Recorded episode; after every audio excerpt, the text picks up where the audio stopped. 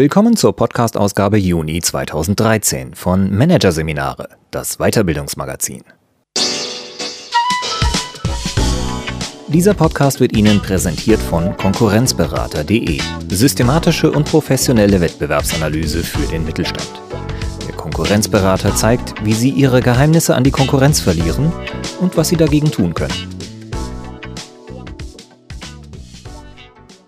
Weitere Podcasts aus der aktuellen Ausgabe behandeln die Themen Führung 2020, das Ende des Vorgesetzten und Burnout nach dem Hype. Wie geht's dir, Kollege?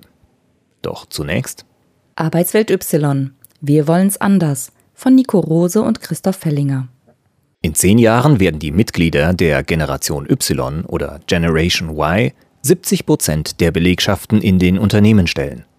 Weil sie andere Präferenzen, Werte und Einstellungen haben als die älteren Generationen, werden sie der Arbeitswelt ein neues Gesicht verleihen. Zehn Thesen zu Veränderungen im Morgen, auf das sich Führungskräfte und Personaler heute vorbereiten müssen. Generation Weichei, Kuschelkohorte. Seit einigen Monaten wird in deutschen Leitmedien eine Art, neudeutsch formuliert, Generation Y Bashing betrieben. Kritisiert werden vor allem das mangelnde Arbeitsengagement und die Führungsunwilligkeit der Kohorte der etwa ab 1980 Geborenen.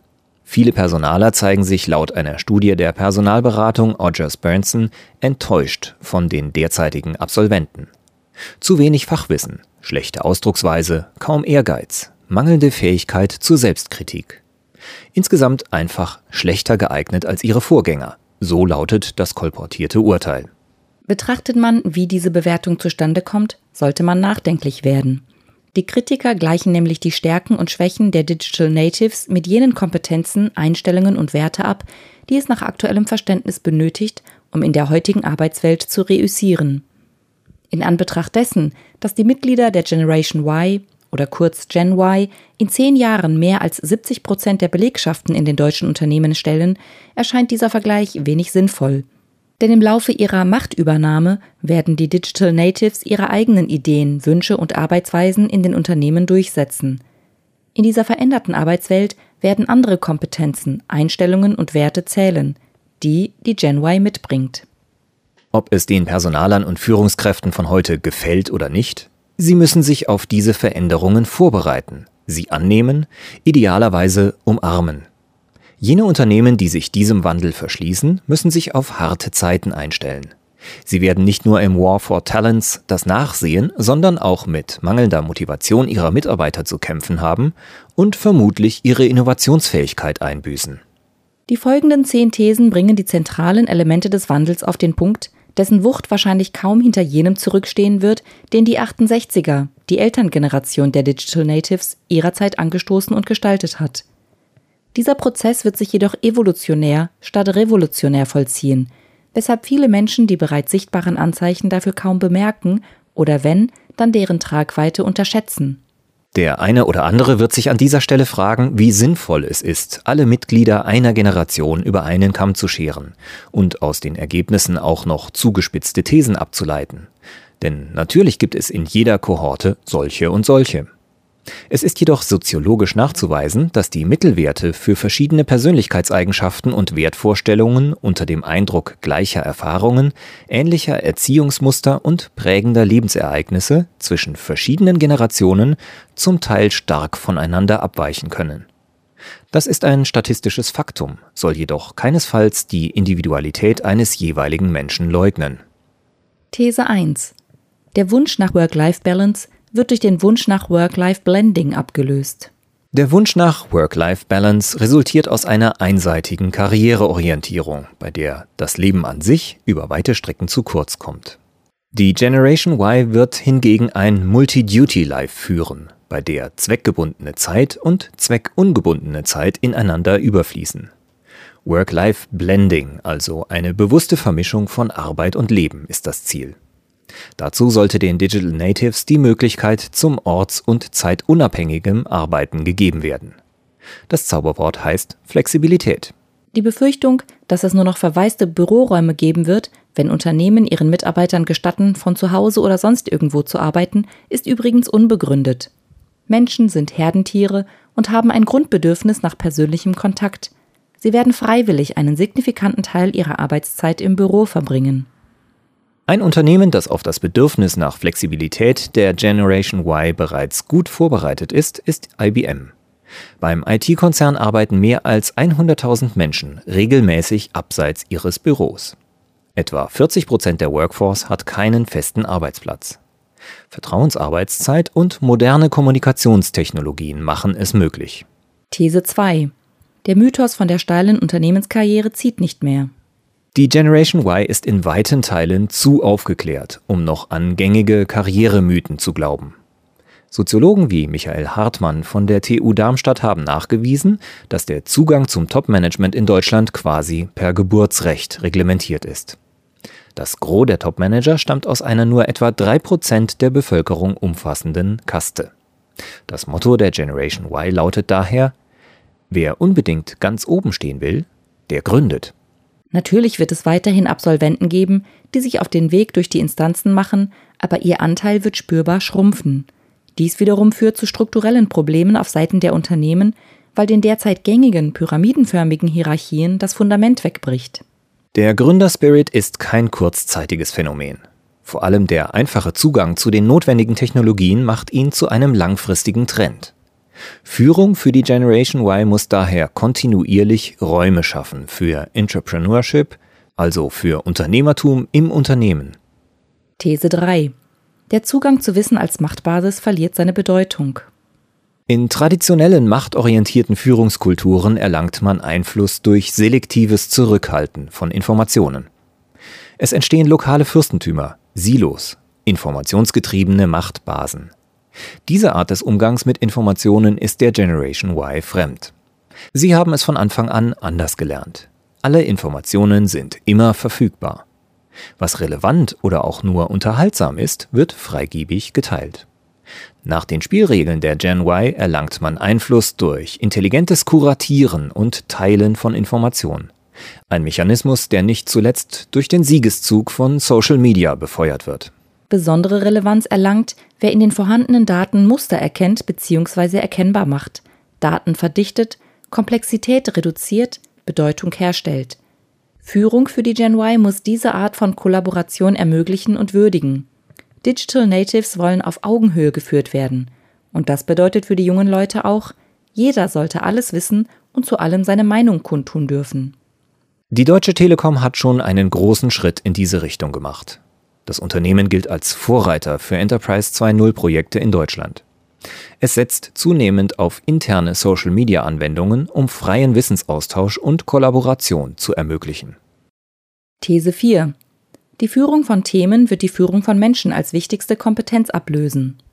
Die Mitglieder der Gen Y sind inhaltsorientiert. Reine Koordinationsaufgaben sind ihnen suspekt. Es führt implizit jene Person innerhalb einer Gruppe, die die höchste Kompetenz für ein gegebenes Thema aufweist. Führung als Status wird zu einem guten Teil seinen Nimbus verlieren. Der Inbegriff von Karriere als Übernahme von sukzessive mehr Führungsverantwortung verliert massiv an Bedeutung. Stattdessen wird die Frage regelmäßig lauten, wofür brauchen wir überhaupt einen festen Chef?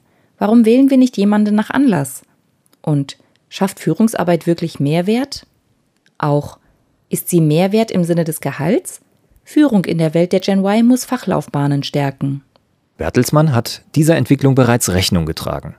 Der Medienkonzern hat Stellen geschaffen, die mit einem hohen Maß an Entscheidungsbefugnissen ausgestattet sind, ohne mit klassischer Führungsverantwortung einherzugehen. Ähnliches beim französischen Gasproduzenten Air Liquide. Dort wurde eine Expertenlaufbahn kreiert, die sowohl in Zuwachs an Verantwortung als auch in puncto Gehalt zur Führungslaufbahn äquivalent verläuft. These 5. Die Loyalität gehört dem Tribe, nicht dem Unternehmen. Die Gen Y wird sich Arbeitgebern nur noch eingeschränkt verpflichtet fühlen. Die Loyalität gehört eher virtuellen Interessen- und Wertegemeinschaften, sogenannten Tribes, die sich auch länderübergreifend organisieren. Ein Beispiel ist die weltweite Startup-Community.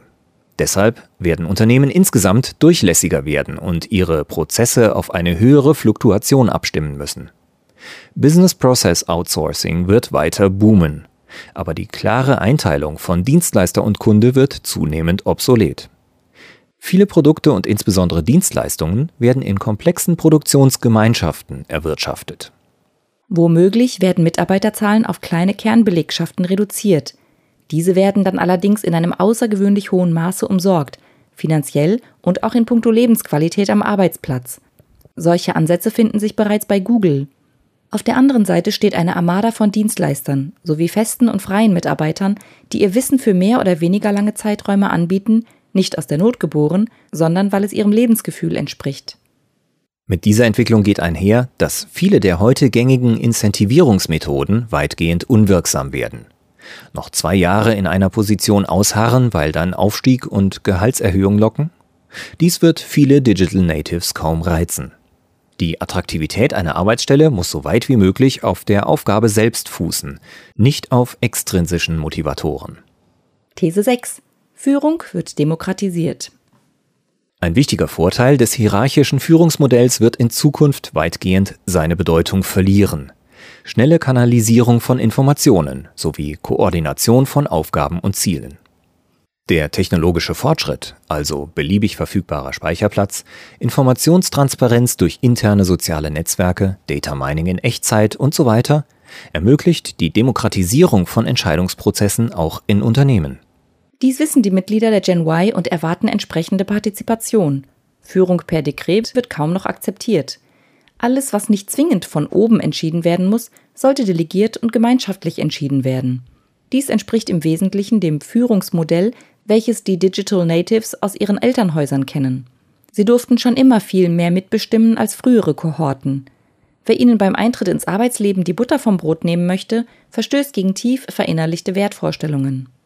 Die IT-Handelsgruppe Synaxon zeigt, wohin die Reise gehen kann. Sie hat die durch die Piratenpartei bekannte Software Liquid Feedback im Unternehmen implementiert. Jeder Mitarbeiter kann darüber Vorschläge zu geschäftlichen Belangen zur Diskussion stellen. Spricht sich eine Mehrheit der Mitarbeiter virtuell für die Initiative aus, ist der Vorstand verpflichtet, sie umzusetzen. These 7. Führungskräfte und Unternehmen werden anständiger.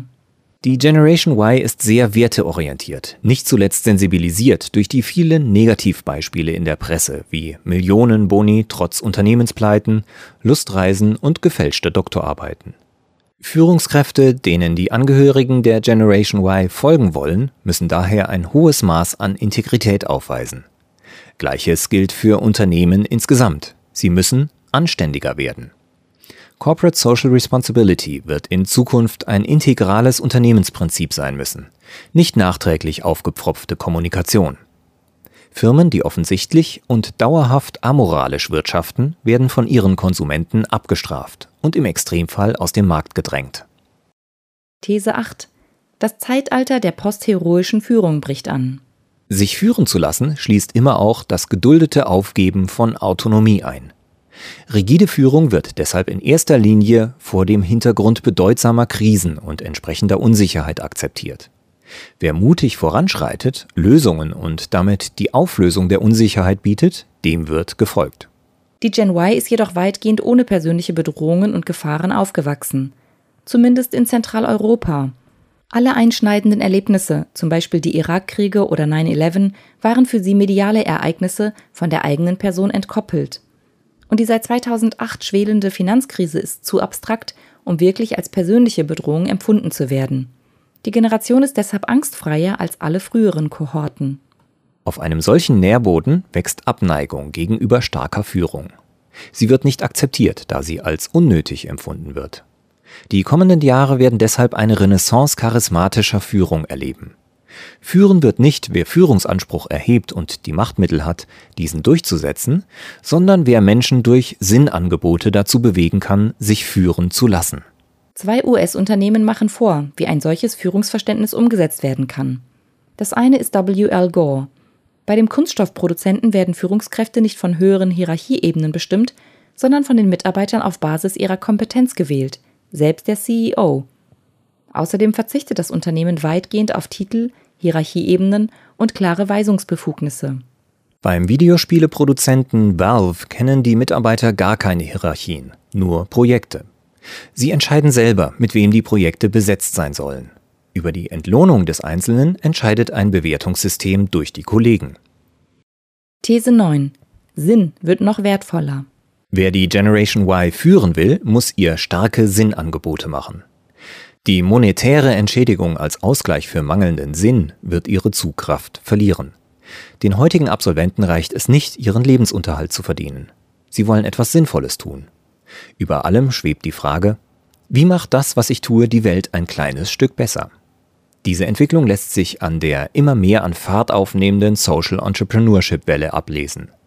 Junge Gründer wollen am liebsten schnell erfolgreich werden haben jedoch verinnerlicht, dass kein Mensch und auch kein Unternehmen eine Insel ist. Etablierte Unternehmen müssen sich diese Einstellung zu eigen machen, wenn sie weiterhin die intelligentesten unter den Absolventen an Bord holen wollen. These 10. Erfolg gibt es nur ganzheitlich.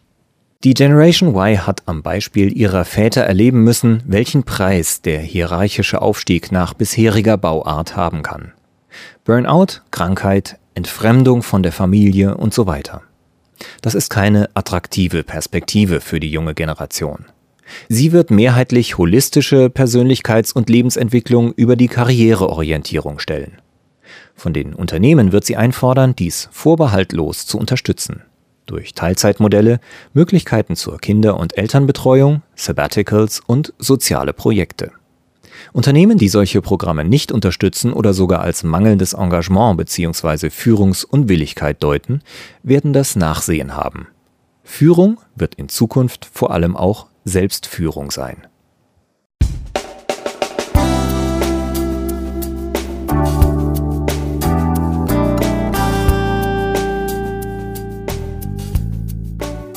Sie hörten den Artikel Arbeitswelt Y.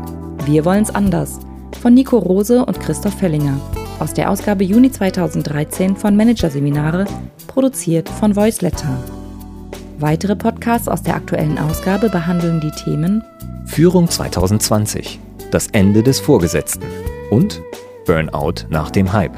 Wie geht's dir, Kollege? Weitere interessante Inhalte finden Sie auf der Homepage unter managerseminare.de und im Newsblog unter managerseminare.de/blog.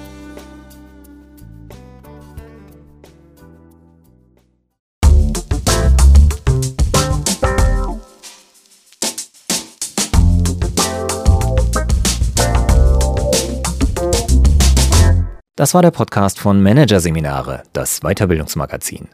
Ausgabe Juni 2013.